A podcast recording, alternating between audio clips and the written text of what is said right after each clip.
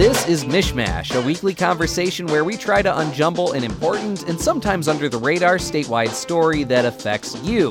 Michigan's parks could be getting a glow up. Governor Gretchen Whitmer announced Tuesday she wants to put $150 million in federal relief money toward Michigan parks. Basically, it's using green to improve the green. Huh? Uh, Cheyna, you know, I'm usually the one that gets to tell the dad jokes on this program. Aw, but I wanted to have a little fun. anyway, this $150 million would be on top of Whitmer's previously announced plan to use $250 million in federal stimulus money for state parks and trails. So essentially, she wants to put $400 million toward Michigan recreation. Whitmer called the proposal a, quote, once in a generation chance to improve quality of life for our residents support local economies, and bring people back to Michigan. On average, every dollar we invest in land conservation leads to $4 in economic benefit.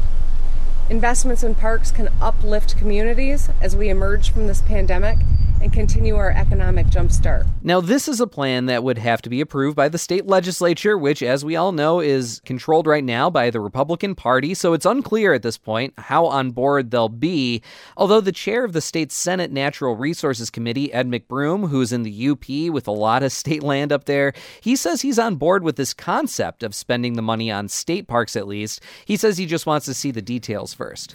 But with the pandemic pushing more people outside and to state and local parks, the repairs are really needed. If it's passed, the state park funds would be used to work on $264 million of backlog of improvements needed for parks, but it doesn't take care of that entire backlog. Now, keep in mind that state parks, like other businesses in Michigan, are struggling to hire people, and they actually started off the season short staffed. As of mid May, the DNR said that the state parks had only hired about 60% of the usual 1,400 person workforce that's usually needed to make sure the trails and facilities are maintained, and all those services that campers, hikers, and other recreation users expect are being provided.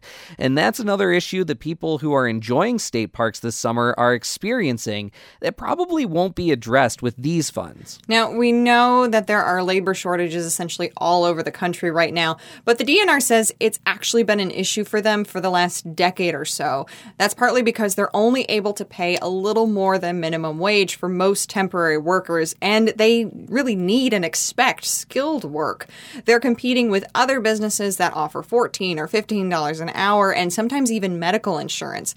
So, to hire more and better workers, parks simply need more resources to compensate them. And if it turns out that these major staffing problems that we're seeing now are more short term issues caused by this huge readjustment of sorts as the pandemic begins to recede, that might not be a long term problem that state lawmakers and the governor need to address. But if it turns out to be a much bigger long term problem with staffing, these infrastructure improvements we're talking about might come with bigger issues about who's actually able to maintain our parks. Either way, parks and recreation advocates are happy with these plans, but they say more investment is needed going forward. And the DNR has been saying, hey, if you're looking for a cool summer job that gets you outside in the fresh air, think about applying.